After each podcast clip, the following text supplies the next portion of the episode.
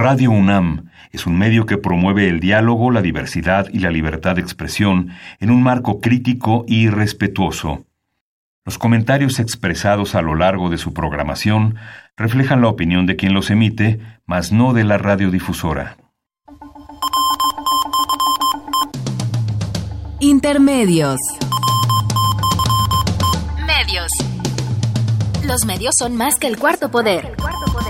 Los medios son más que el cuarto poder. Intermedios. Con Tania Rodríguez y Juan Manuel Valero. Tania Rodríguez y Juan Manuel Valero.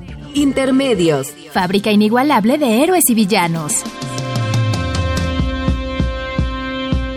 Intermedios.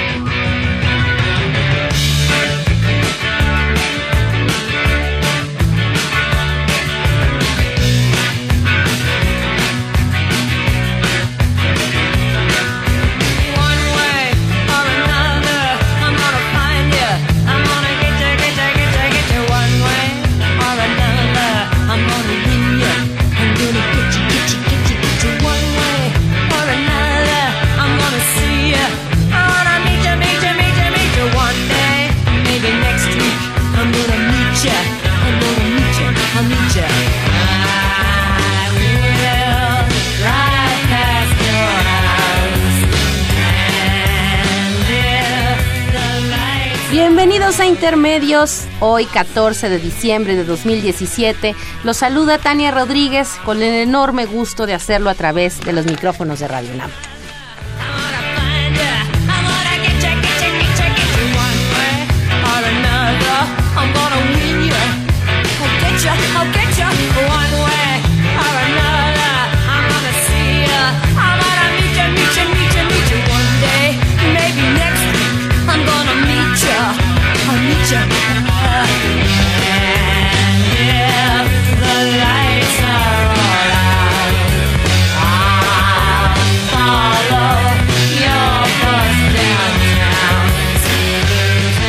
Pues muy buenas noches, ¿cómo están? Esperemos que bien, escuchándonos, no con mucho frío, en esta noche en la cual en el Senado se discute justo en estos momentos y no porque realmente al parecer de la discusión se vayan a posicionar los votos, sino en buena medida simplemente como un acto de denuncia ante lo que está pasando, se discute la ley de seguridad interior en estos momentos. Así que, eh, pues bienvenidos esta noche aquí en Intermedio.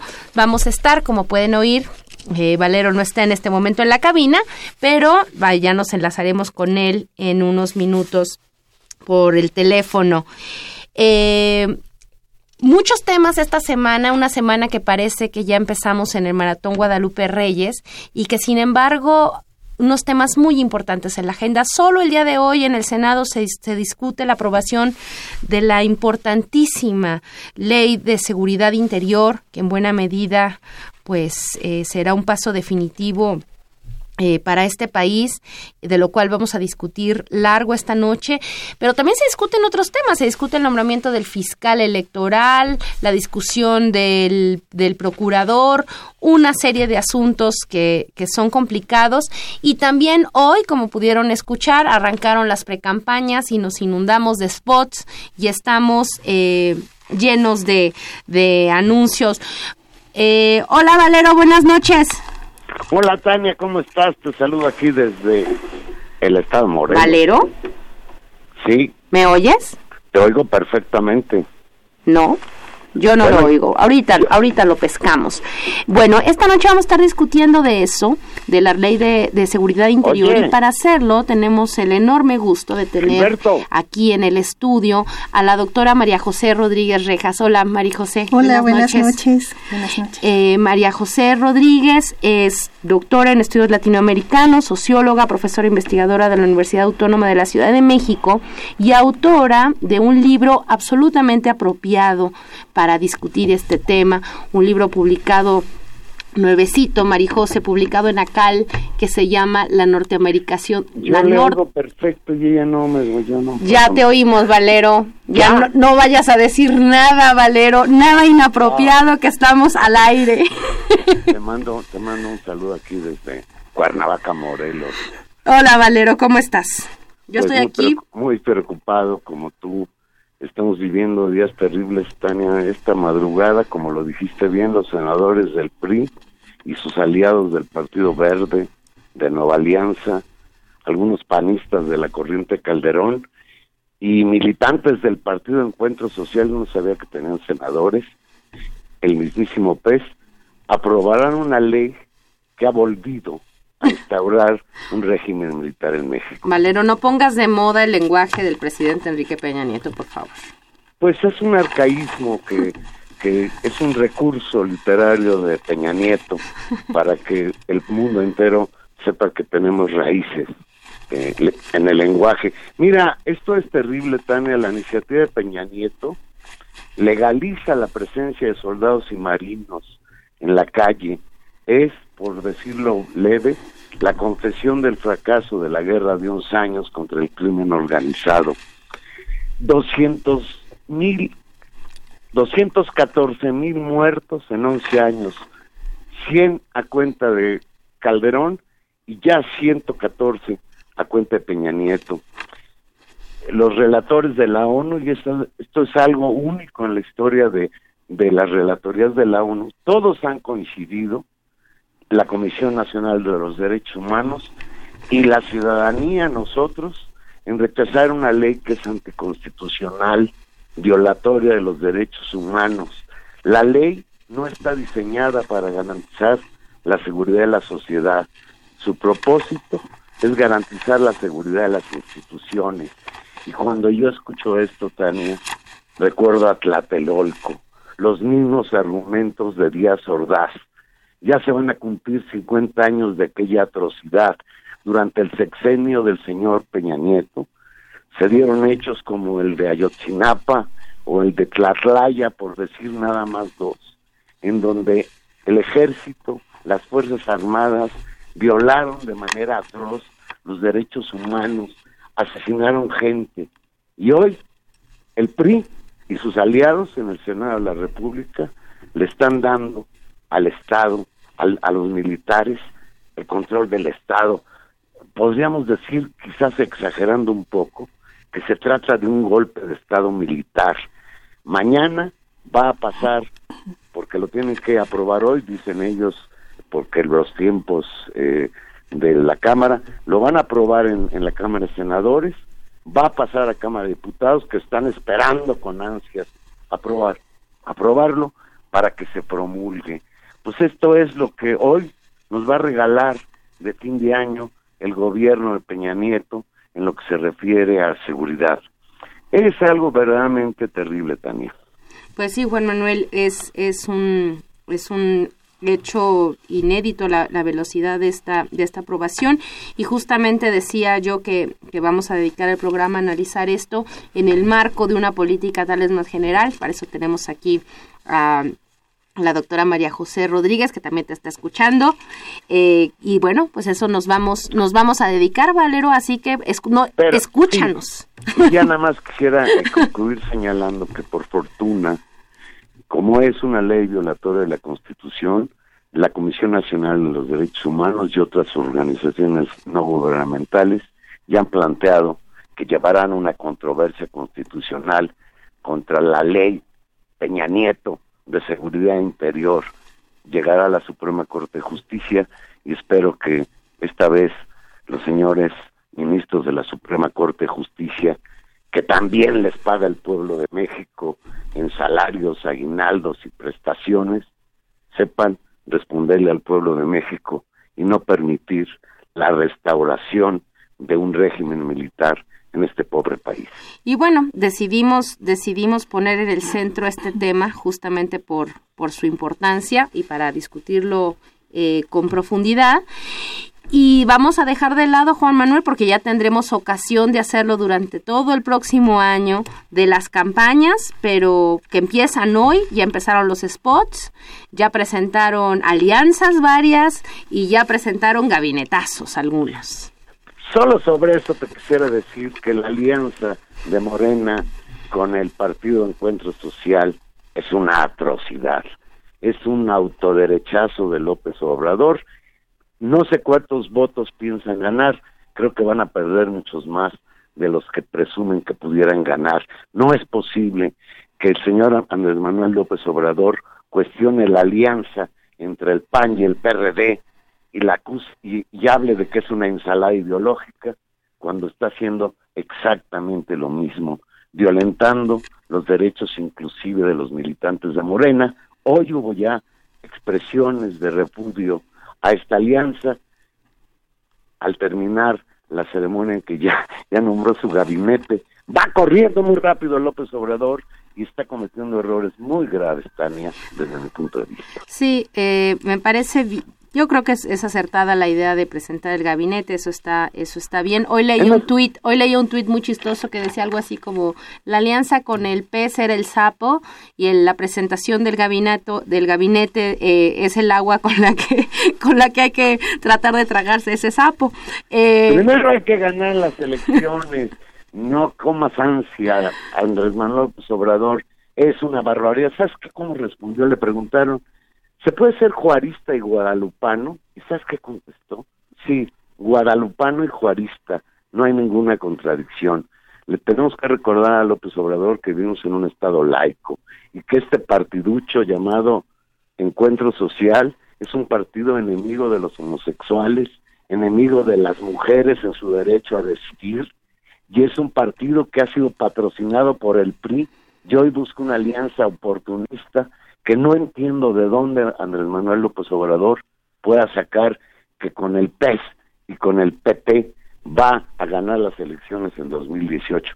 Tiene muchos enemigos y a veces él es también enemigo de sí mismo. Bueno, Valero, vemos que tú como Elena Poniatowska están muy molestos con el tema del PES. Nosotros también ya tendremos ocasión de discutirlo largo. Valero, pues que pues estés muy bien. Deseanos a todos felices fiestas porque no nos volvemos a oír. a Gilberto y a todos los que están por allá y pues aguas. A Socorro que está con nosotros esta noche. Y el bombardeo de spots. Muy bien, Valero. Pues siga usted trabajando en Temisco y por aquí nos encontramos. Feliz Navidad a todos. Un Hasta abrazo luego. grande. Adiós, Valero. Bueno, ahí está. Ahí saludamos a, a Juan Manuel Valero y efectivamente, pues el tema que no vamos a discutir, lo de la alianza electoral de Morena con el Partido Encuentro Social. Yo creo que también es, es no es no es una decisión afortunada. Creo que creo que incluso políticamente y creo que incluso electoralmente no aporta lo suficiente. Eh, ya lo veremos. Creo que también es derecho de de los ciudadanos, incluso de los militantes de Morena, plantear su propia discusión y creo que eso hace bien a la democracia y hace bien a los proyectos políticos, pero en fin, caminemos hacia eso. María José, muy buenas noches, bienvenida. Muchas gracias por la invitación y por abrirme el espacio para conversar esta noche. María José, no voy a repetir lo que Valero lo que Valero dijo, tú lo escuchaste. Se está aprobando la ley de seguridad interior que para nosotros, eh, para el público en general, pues nos parece un, un paso terrible. Hay muchísima alarma, hay una serie de discusiones desde las organizaciones de los derechos humanos, desde la ciudadanía, desde la oposición política, ante lo que parece una militarización de la vida pública, controles más férreos, definiciones eh, mucho más fuertes, digamos, en términos de la política de Estado bajo el concepto de seguridad. Tú has estudiado este tema por muchos años. Considero que eres una, una de, las, de las expertas en el tema. Y has escrito recientemente un libro que se llama La Norteamerica, norteamericanización de la seguridad en América Latina. Para abrir boca, ¿qué tan raro a ti que eres una experta se te hace esta ley de seguridad interior en México? Lo que está pasando hoy. eh, yo creo que el tema sin duda eh, tiene trascendencia, o sea, lo que está pasando en este momento y lo que se está discutiendo tiene un nivel de importancia que uno no puede restar, pero a mí también me gustaría como plantear el asunto de dónde inscribir esta ley y si esta ley es parte de un proceso y de un proceso que arranca años atrás. Sin duda tiene elementos mucho más fuertes que otras de las leyes y de las modificaciones que ha habido en las legislaciones sobre seguridad en el país, al punto de incluir uno de los temas que ha sido más comentado y criticado con más dureza, como es el de la información eh, clasificada, que se regulaba en el artículo 9, cuya modificación última que se ha hecho, parece el día de, de hoy, acordada es muy leve, ¿no? Ha pasado de em, eliminarse el término de clasificado en, en, el artículo, pero se mantiene que toda la información eh, generada en el marco de la aplicación de la ley seguirá formando parte del eh, ámbito de seguridad eh, nacional, ¿no? Entonces la adecuación es no mucho más allá y tiene otras cosas que han sido igualmente creo que muy llamativas como el tema de la, eh, del poder eh, de la autonomía que le da a la presidencia de la República para tomar decisiones de cara a la declaratoria de protección a la seguridad interior. Y hay otras eh, que también tienen que ver con el ámbito de la recolección ¿no? de información y de inteligencia que están reguladas en el artículo 26 de la propuesta de ley que han sufrido prácticamente muy poca modificación tras la discusión de todos estos días, pero eh, digamos que si estos son puntos sin duda preocupantes para las condiciones de un país que ya está muy arrasado por la eh, violencia, eh, por una violencia que se expresa como violencia de guerra en muchos sentidos, desde la cantidad ¿no? de muertos y desaparecidos con que cuenta este país hasta con las propias formas de resolver los, los conflictos por vías a veces más de fuerza que de mediación política. Entonces, reitero, sin duda, es un tema muy relevante, pero también creo que hay que recuperar el propio contexto. Y el contexto no arranca de ahorita, si uno revisa la producción sobre seguridad eh, nacional y modificaciones en el ámbito de seguridad pública en el país. Desde mi perspectiva, que por supuesto como todo en el campo del análisis puede ser eh, discutible y cuestionable, hay un primer momento desde el cual se pueden reconstruir los procesos que tiene que ver con la ley federal eh, contra la delincuencia organizada, que es del año 96. En esa ley, eh, para que no pensemos también que todo es nuevo en el proceso, en esa ley ya se regulaban, por ejemplo, en el artículo 11 y 11 bis, las operaciones encubiertas y también se autorizaban ya las intervenciones de comunicación privadas en el artículo 18.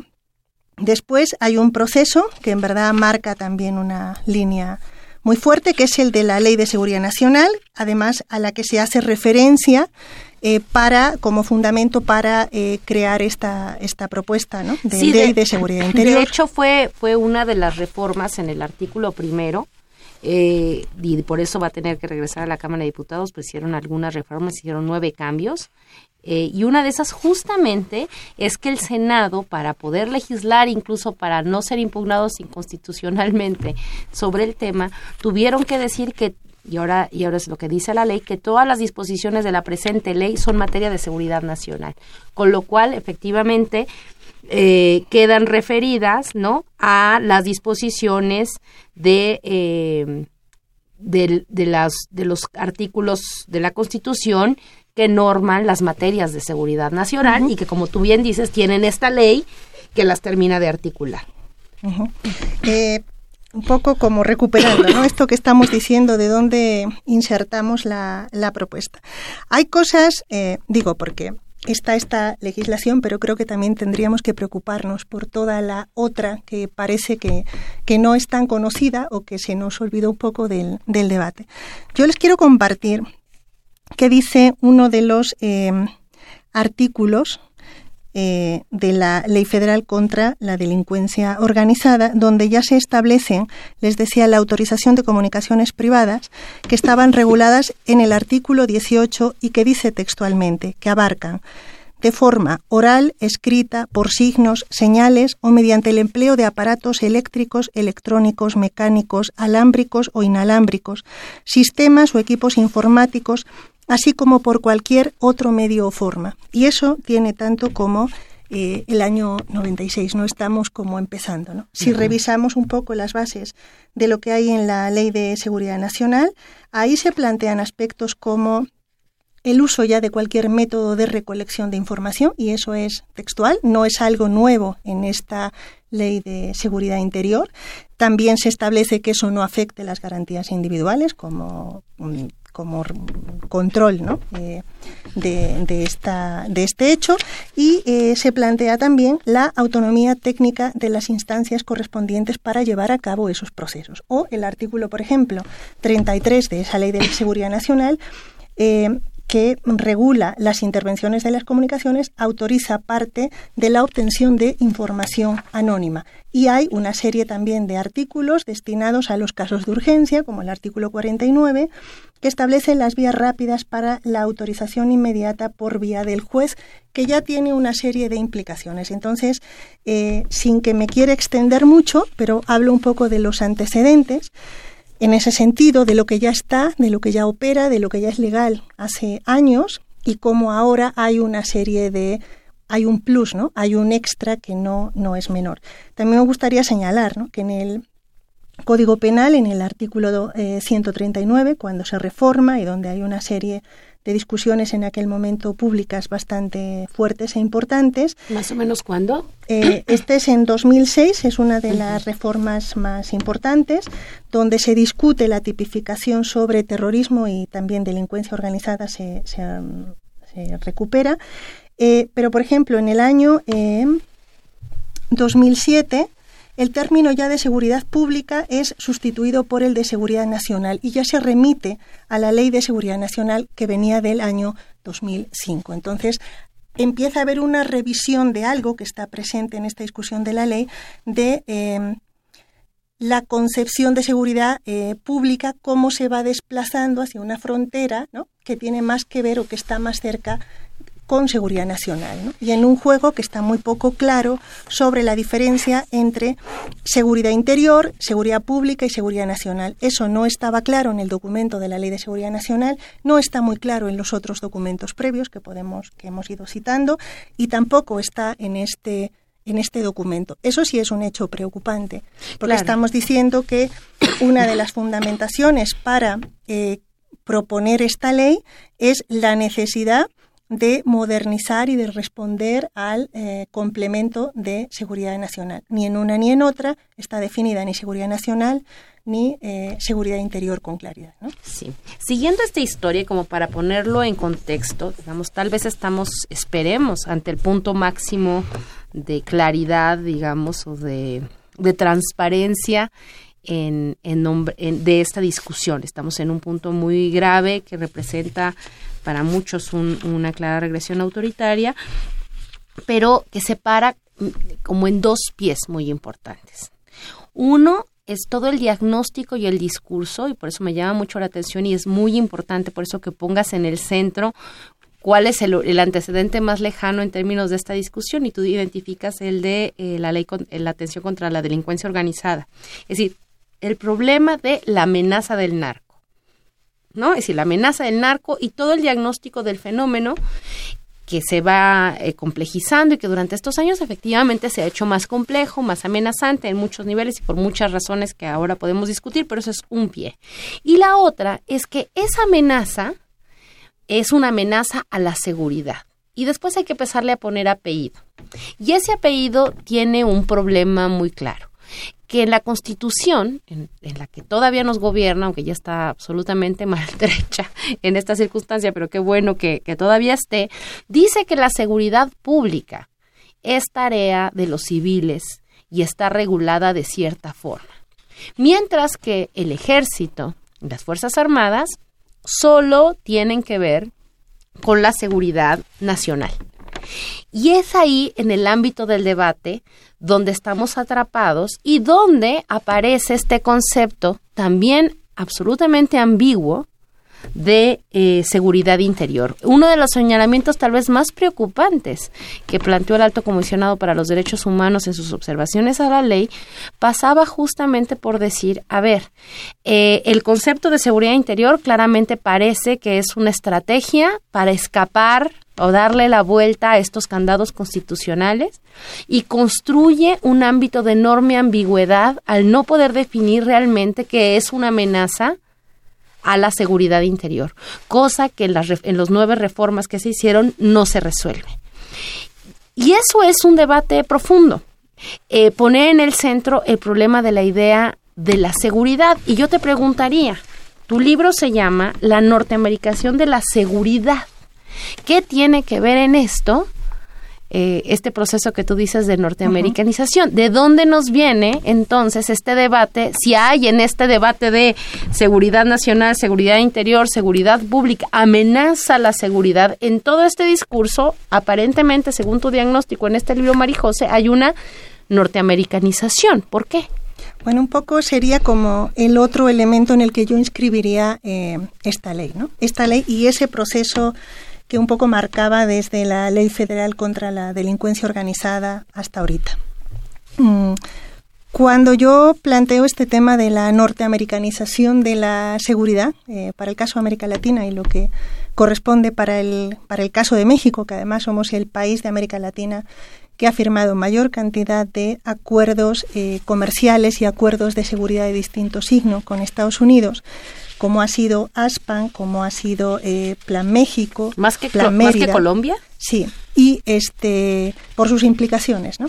Y también nuestra inserción en Comando Norte, ¿no? O sea, hay que también inscribir esta legislación en ese, en ese marco de la disputa y de lo que representa México en la estrategia de seguridad eh, para, de Estados Unidos hacia América Latina en términos de muchas cosas, de eh, recursos, acceso ¿no? a, la, vertiente del sur. Luego, si hay posibilidad, podemos hablar un poco del tema de los eh, recursos porque es algo de lo que está en esta disputa, pero si uno revisa los contenidos de estas legislaciones y revisa los contenidos de lo poco que sabemos, porque eso también es cierto, sobre los acuerdos de seguridad, sobre ASPAN, y Plan eh, Mérida, hay un montón de eh, elementos comunes, ¿no? Entre ellos, estas concepciones de seguridad eh, pública confundida con seguridad nacional. Claro, con seguridad nacional. Y eso está en los mismos documentos de Estados Unidos desde el momento en que se redefinen las concepciones del enemigo eh, a partir de la década de fines de los 70 y de inicios de los 80. Es un poco eh, situándonos en ese sentido la antes del tema incluso de, del narcotráfico, es más bien el tema de la redefinición en un contexto eh, neoconservador, neoliberal si quieren económicamente, pero neoconservador eh, políticamente, en términos de lo que va pasando en el mundo y de la concepción del enemigo, se acaba el famoso enemigo del comunismo, con lo que ya sabemos de la caída de, del muro de Berlín, de la, de la ex en su momento, y lo que aparece es una caracterización del enemigo que va a ser un enemigo en verdad interno. Esa va a ser la idea, la, de, la idea del enemigo difuso, que se asigna eh, para algunos casos al término de terrorista, que para el caso de América Latina va construyéndose desde la idea, que no digo que no exista, del riesgo eh, del narcotráfico. Y entonces lo que empezamos a tener es ese elemento externo de confusión que ya existe, que tiene como... Eh, como objetivo en última instancia construir formas de diseño de las políticas de seguridad que eh, son mucho más adecuadas a las nuevas eh, condiciones de, este, de este ciclo neoconservador.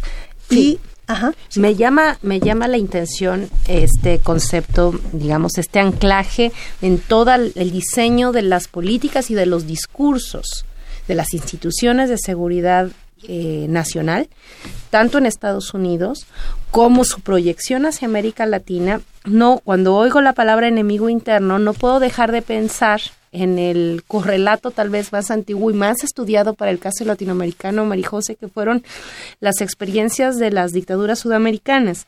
Es decir, que una manera de definirlas incluso para superar justamente la categoría de dictadura es regímenes de seguridad nacional Donde toda la argumentación era, hay un enemigo interno que hay que eh, controlar y por lo tanto el Estado a través de las Fuerzas Armadas o las Fuerzas Armadas se colocan hacia el Estado como para garantizar la seguridad. Es decir, ¿es, llevarlo al extremo el argumento? ¿Estoy siendo exagerada?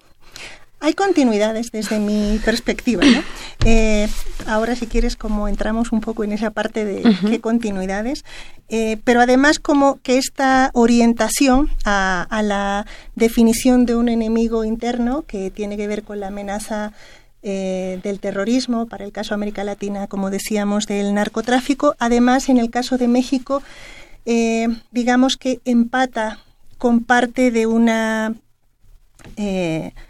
de una tradición de un país donde la verdad es que la definición de seguridad nacional, que era algo que, por ejemplo, José Luis Piñeiro eh, trabajó muy bien hace muchos mm. años, no había sido ¿no? como tal construida por razones históricas, porque este país tiene 3.000 kilómetros. ahora que recuerdas a José Luis Piñeiro, a quien recordamos con, con, afecto y lo, claro, que, sí.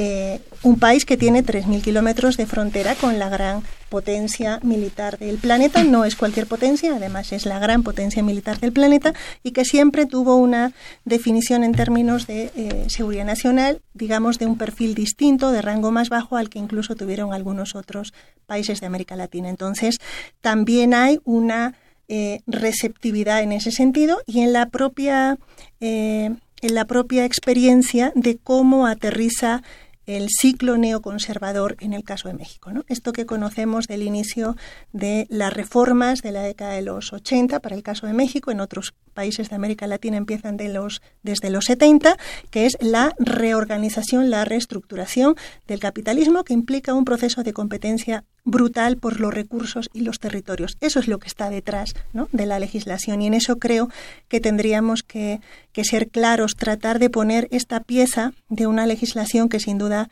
eh, tiene muchos impactos en la vida cotidiana, pero que para poder entenderla o para poder entender por qué hay un nivel de dependencia muy alto, no solamente económico, sino también en materia de seguridad de México en relación con Estados Unidos, hay que inscribirlo en esa parte. Y claro, también en una parte de las decisiones que eh, la propia clase política toma internamente en relación con esas orientaciones y con los acuerdos que, que, se, han, que establecido. Es decir, para decirlo, para decirlo en términos eh, tal vez muy concretos o con un ejemplo, así como se firma y se echa a andar a principios de los noventas el TLC, en términos de la discusión eh, económica y la vinculación eh, comercial con Estados Unidos, no es casualidad digamos, que al mismo tiempo se empieza a construir todo un andamiaje institucional de seguridad, reconvirtiendo al narcotráfico como enemigo interno y construyendo una serie de acuerdos de seguridad con Estados Unidos. Y uno podría pensar, si la hipótesis es correcta, que hoy que estamos rediscutiendo el TLC, pues están rediscutiendo las políticas de seguridad del país. Voy a leerte una nota, Marijose, que está eh, perdidita por ahí también en las noticias el día de hoy y dice, hoy por la mañana la delegación del gobierno, una delegación del gobierno mexicano y otra de Estados Unidos comenzaron este jueves en Washington su segunda ronda de negociaciones en el diálogo establecido entre los dos países para mejorar la lucha contra el narcotráfico. Los protagonistas de este encuentro son el canciller Luis Videgaray, su homólogo estadounidense Rex Tilson, así como el secretario mexicano de Gobernación Miguel Ángel Osorio Chong y la nueva secretaria estadounidense de Seguridad Nacional Kristen Nielsen. En la reunión, que comenzó a las 9 de la mañana de hoy, también participa el fiscal general de Estados Unidos, Jen Sessions, y el procurador general de la República, Alberto Díaz Beltrán, según indicó un comunicado del Departamento de Estado de Estados Unidos. El primer encuentro de esta, esta es la segunda ronda, se realizó el 18 de mayo allá en Washington. Y cuando uno ve esta nota y ve lo que pasa en el Senado hoy, lo que tendríamos que empezarnos a discutir es si esas dos discusiones no están correlacionadas. Bueno, si uno construye em, los vínculos entre los eh, acuerdos comerciales y los acuerdos de seguridad está clarísimo cómo se van trenzando en el tiempo. ¿no? Y eso además no es casual porque sí tiene eh, que ver con esta disputa en términos de los eh, territorios, de los recursos de los territorios. y a mí me gustaría como señalar algunos elementos eh, me gustaría señalar algunos elementos, por ejemplo, si uno piensa en términos de los recursos con que cuenta este país. ¿no? Este país, por ejemplo, eh, tiene la, eh, es el primer productor de petróleo de América Latina, aunque no tenga las principales reservas de este país, pero sí ha sido el gran productor, también eso tiene que ver con la esquilma de ese recurso. También es el primer productor de gas de América Latina, aunque tampoco sea la gran fuente de recursos gasíferos. Es está entre los siete principales países mineros del mundo. Uno es este, otro es eh, Colombia, tiene recursos de zinc, de bismuto, de fluorita, de plomo, etcétera, etcétera. Es decir, hay recursos estratégicos, unos son recursos minerales, recursos petroleros, etcétera, y si uno ve la franja que va y suma los recursos de México a Colombia, México, Centroamérica y Colombia, lo que ahorita es el proyecto Mesoamérica, que comenzó siendo el Plan Puebla-Panamá y el proyecto Mesoamérica sí tiene ejes de seguridad, eso representa un tercio de los recursos de la biodiversidad del planeta, porque son un tercio de los recursos de la biodiversidad de América Latina, que son los mayores recursos a escala planetaria. Hay ahí dos fuentes también de los 10 países mineros, ahí hay dos, México y Colombia. Y este hay recursos de eh, agua, la segunda fuente la tiene Colombia, etcétera. No hay cómo entender, a eso voy, ¿no? Eh, lo que está pasando en términos de este proceso y de la propia militarización que me parece que también hay que señalar que no es un fenómeno eh, nuevo, ¿no? O sea, la militarización de la seguridad pública es algo que ha venido pasando en América Latina y para el caso de México desde eh, hace ya más de una década, ¿no?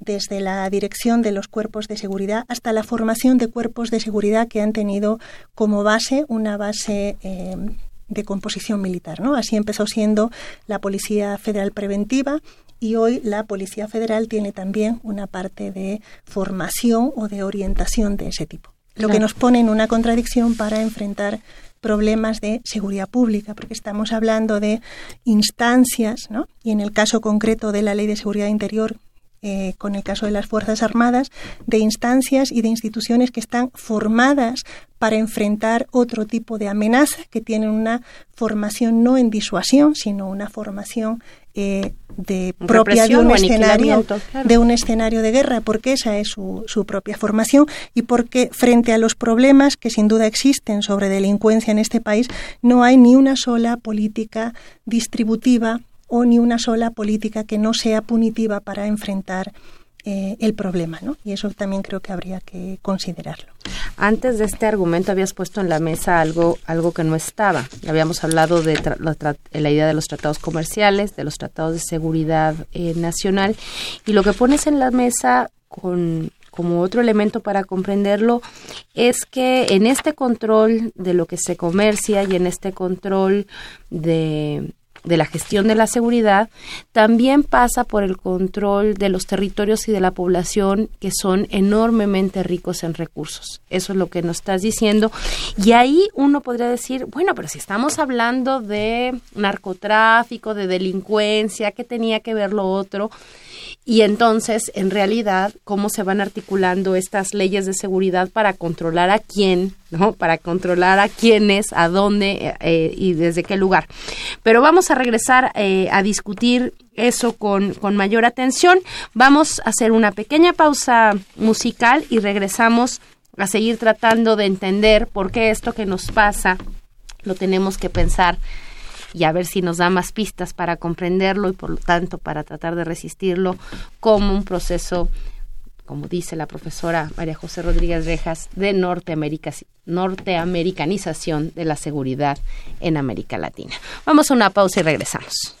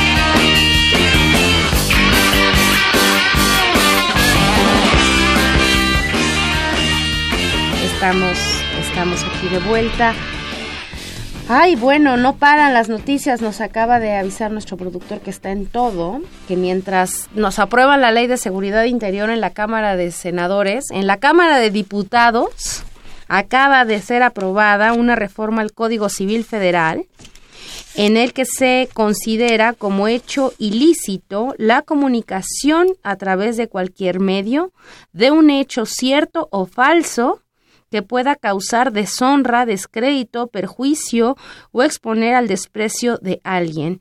Y esa la manda al Senado, lo dice con mucho orgullo la bancada del PRI en la Cámara de Diputados. Pues a mí me suena y me da pavor porque eso suena siempre a ley mordaza y en un momento donde justamente de las pocas cosas que, que quedan en un país donde además mueren tantos periodistas, eh, es decir, por lo menos, y seguir pensando en voz alta o diciendo en voz alta lo que uno piensa. Así que bueno, María José, qué barbaridad. Seguimos. Eh, a ver, eso nos, nos, hace, nos tendría que llevar a pensar, eh, si esto está así, en realidad, ¿qué es la guerra contra el narco y qué significa en nuestros países? ¿Qué es la guerra contra el narco? Bueno, eh, creo que lo que hay que revisar ahí efectivamente es eh, qué se combate y en qué lugares, ¿no? Y cómo se definen las amenazas y cómo se han estado definiendo amenazas, enemigos y estrategias. Y un poco lo que planteo en el texto es que esta experiencia de la eh, norteamericanización es una forma de militarización de la guerra vinculada a este proceso de recomposición del eh, capitalismo que además tiene una altísima eficiencia. Ellos eh, lo llamarían más elegantemente guerra de cuarta generación. Y, Cuando dices ellos, me refiero a, estas, a estos lineamientos de las concepciones estadounidenses, de las que somos altísimamente dependientes. Les digo, si uno revisa esta inserción en Comando Norte, Plan México, ASPAN, etcétera, no solamente ¿eh? como una variable externa que tiene peso para este país, sino también como parte de la recepción. ¿no? O sea, las legislaciones se aprueban en los em, espacios nacionales, en las cámaras, ¿no? los congresos nacionales, eso habla también de este factor interno. Y eh, lo que creo que hay que un poco considerar sobre cómo entender ese fenómeno del narcotráfico Igualmente, insisto, es que creo que la estrategia es una estrategia mucho más grande. Cuando ellos hablan de eh, guerra de cuarta generación, como guerras que tienen otra eh, dimensión, como guerras que no son abiertas, eh, que son descentralizadas, que son asimétricas, eh, donde hay una disputa ¿no? por la población, etcétera, em, donde las amenazas al orden democrático y al orden económico, porque eso es lo que se está defendiendo, una forma económica que es economía eh, liberal de, mercado y eh, un orden político que es el de la mm, democracia estrictamente formal, ¿no? Y en esa, en esa complementación lo que se plantean son escenarios de mm, diversidad cultural, de particularidades culturales sobre las cuales se actúan. Eh, por ejemplo, si uno revisa a uno de los teóricos, y de hecho al teórico, que construye este concepto de guerra de cuarta generación, eh, que es William Lind, él plantea que una parte central es guerra cultural y como una parte de esa dimensión el, el, tema de propaganda. Y algo que uno puede, lo digo como guerra cultural porque se adecúan las estrategias a los territorios. Y estamos hablando también de procesos de desestabilización eh, a gran escala eh, como parte de esa, de esa variable eh, externa. Tú estarías, o sea, tú lo que, lo que, lo que, lo que voy entendiendo es que estás vinculando o estableciendo a partir de la revisión de los documentos norteamericanos en sí, porque además tienen la, la virtud, digamos, de que, lo escriben. y de que lo dicen abiertamente, que cuáles son las estrategias, que esto que estamos viviendo y que hemos simplemente dicho o combatiendo como guerra contra el narco, en realidad estamos ante un escenario de guerra de cuarta generación sí, y de un proceso de desestructuración social y estatal. Sí, y por ahí un poco también quiero regresar al tema de la ley de seguridad interior. ¿no? no es que el problema del narcotráfico no exista, ¿no? Sin duda existe, está ahí, etcétera, pero las formas de enfrentar eh, ese problema se enfrentan desde esta lógica. ¿no?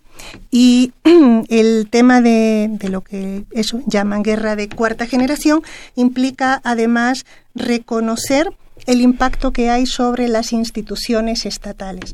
Claro, una cosa es que la concepción sea generada desde un país con un amplísimo poder a la condición de un país que lleva a cabo ese tipo ¿no? de prácticas o se subsume en ese tipo de prácticas siendo un país periférico y un país eh, dependiente. ¿no? Y de hecho somos el país más dependiente en términos, por ejemplo, económicos. Los costos han sido de los más altos.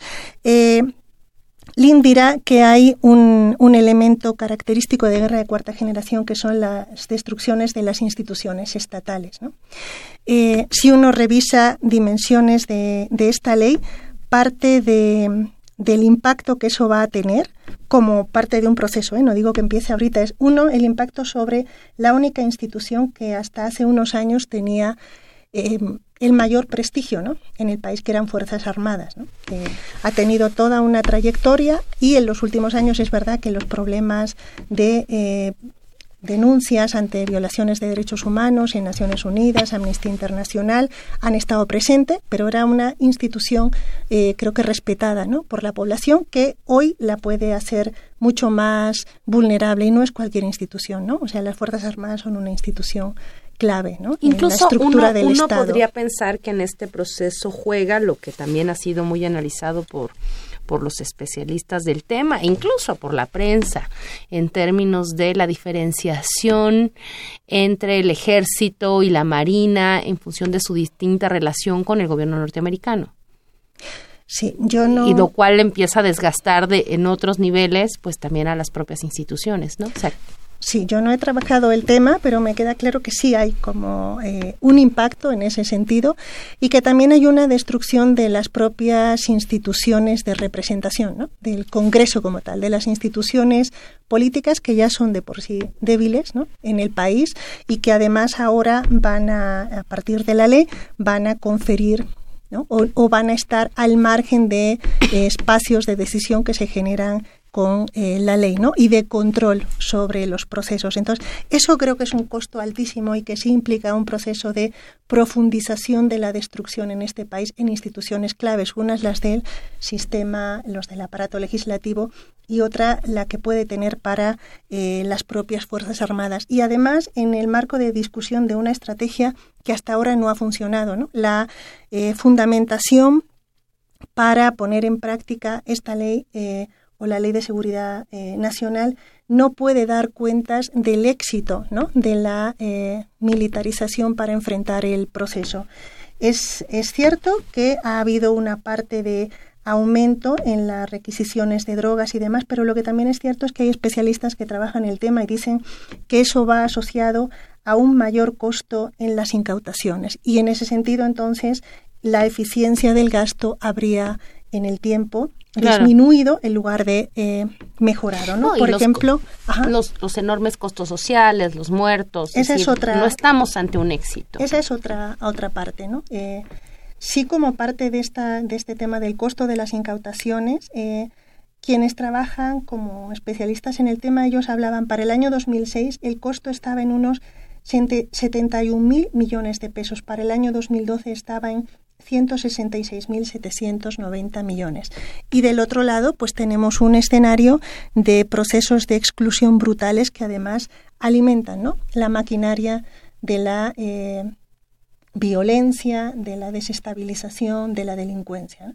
Entonces, sí. Si uno ve este escenario, porque además el tiempo es cruel y se nos, se nos va a acabar el programa, eh, uno diría, evidentemente esta ley uno hace bien pensando por las razones que ya hemos discutido y por lo que tú nos acabas diciendo, diciendo que ese es un camino que no debería caminarse, que, que algo estaba mal ahí. ¿no? Este, este proceso de militarización o de entender las políticas de seguridad desde este enfoque norteamericano.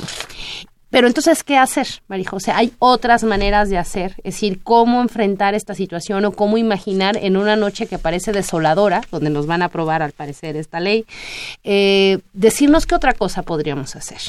Bueno, no sé si hacer, pero al menos me parece que habría que pensar y pedir a los representantes de este país eh, que sí pusieran datos en términos de cómo concebir la seguridad eh, nacional y la propia seguridad interior, si se va a construir ese concepto, desde las necesidades nacionales y no desde necesidades que no responden a una parte de estas eh, necesidades nacionales que enfrentamos. A mí me gustaría recuperar la memoria del eh, programa sectorial de defensa para el 2013 al 2018 y donde se plantea el tema de la concepción mucho más amplia de seguridad nacional y donde se incluyen incluso elementos como, eh, me gustaría para no eh, inventar ¿no?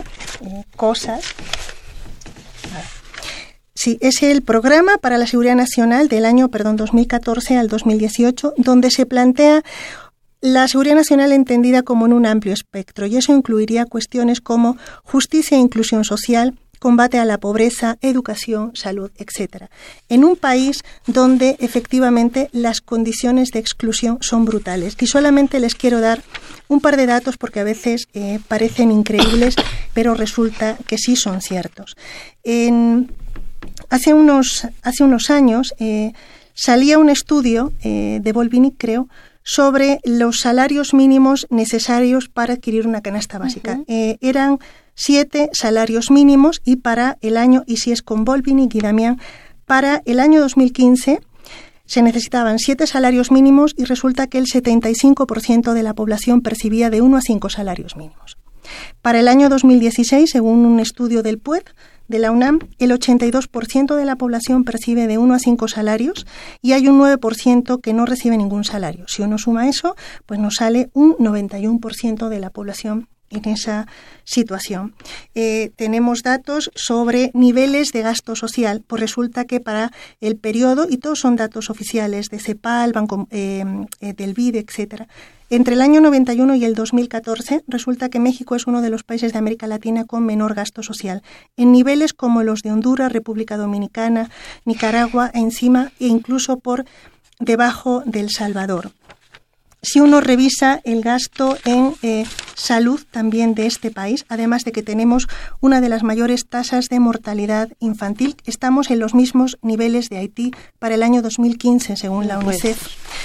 Y eh, si uno revisa el gasto en salud, está también en niveles equivalentes a esos países. Estamos hablando de que este no es cualquier país, o sea, es un país que tiene ese nivel de recursos eh, naturales, de tierra cultivable, etcétera, eh, y que estos son problemas que sí tienen que ver con la propia seguridad de supervivencia, ¿no? Además de que... De seguridad nacional. Sí, sí, sí creo que son de seguridad nacional. Sin embargo, somos el país de América Latina cuyo gasto suntuario representa la mitad del gasto suntuario total de América Latina y, por ejemplo, del periodo de la bonanza. Es decir, que los que tienen, tienen, mucho y gastan mucho. Sí. Los poquitos que tienen. Y sin embargo, no producimos industrialmente. Los datos de producción, desempleo, de destrucción, por ejemplo, empresarial y de empleo son eh, brutales. Eh, por aquí les puedo pasar un dato. Para el año 2010-2014, en ese periodo, cerraron 1.630.415 empresas. Eran para ese momento, no es producción industrial, son empresas en términos generales, un tercio de lo que existía. Si uno va a ver condiciones de producción industrial, eh, las condiciones son aún peores. Entonces, me parece que el gran reto es efectivamente, como dice este documento del programa sectorial, cómo discutir una seguridad que incluya a la población, que incluya temas nacionales sobre producción nacional, generación de empleo, porque también hay que revisar que esta guerra contra el narcotráfico, o supuestamente contra el narcotráfico, es una guerra entre pobres, ¿no? Pobres son los que eh, se suman a las filas del narco, pobres son los que consumen y pobres son una buena parte también de los que las combaten, incluso sí, los sí, policías. Porque son un recurso, porque es una posibilidad de vida, ¿no? Entonces creo que hay una serie de retos y de urgencias que además son centrales tanto en términos de la vida de la población como en términos de las propias cuentas nacionales de este país. María José, muchísimas gracias por acompañarnos en esta en esta noche triste en la cual en la cual seguramente se aprobará en el Senado esta ley de seguridad interior que como tú bien dices si realmente fuera un intento de salvaguardar la seguridad de la población de este país tendría que ser una ley que hablara de educación de salud de salarios dignos de inclusión y no de militarización de leyes mordaza y de pues finalmente de violación de derechos humanos. María José, muchas gracias por estar aquí. Pues muchas gracias por haberme invitado. Y vamos a seguir discutiendo porque esperemos que vengan los recursos de inconstitucionalidad y que después de Guadalupe Reyes podamos resolver aquí. Nosotros también regresaremos en enero, nos vamos junto con la UNAM de vacaciones, regresamos el 11 de enero aquí. Les deseamos a todos eh, pues en la medida de lo posible, felices fiestas, los pequeños espacios, eh, los amores cercanos también ayudan mucho a imaginar horizontes y a saber que pues la vida la vida sigue y está en otro lado y, vale la pena, vale a cuidarla. Un abrazo a todos, muchas felicidades, gracias a Socorro Montes que estuvo en los controles técnicos, don Gilberto Ruiz en la producción, muchas gracias a todos, Marijose, nos vemos prontito por aquí, gracias por escucharnos, adiós.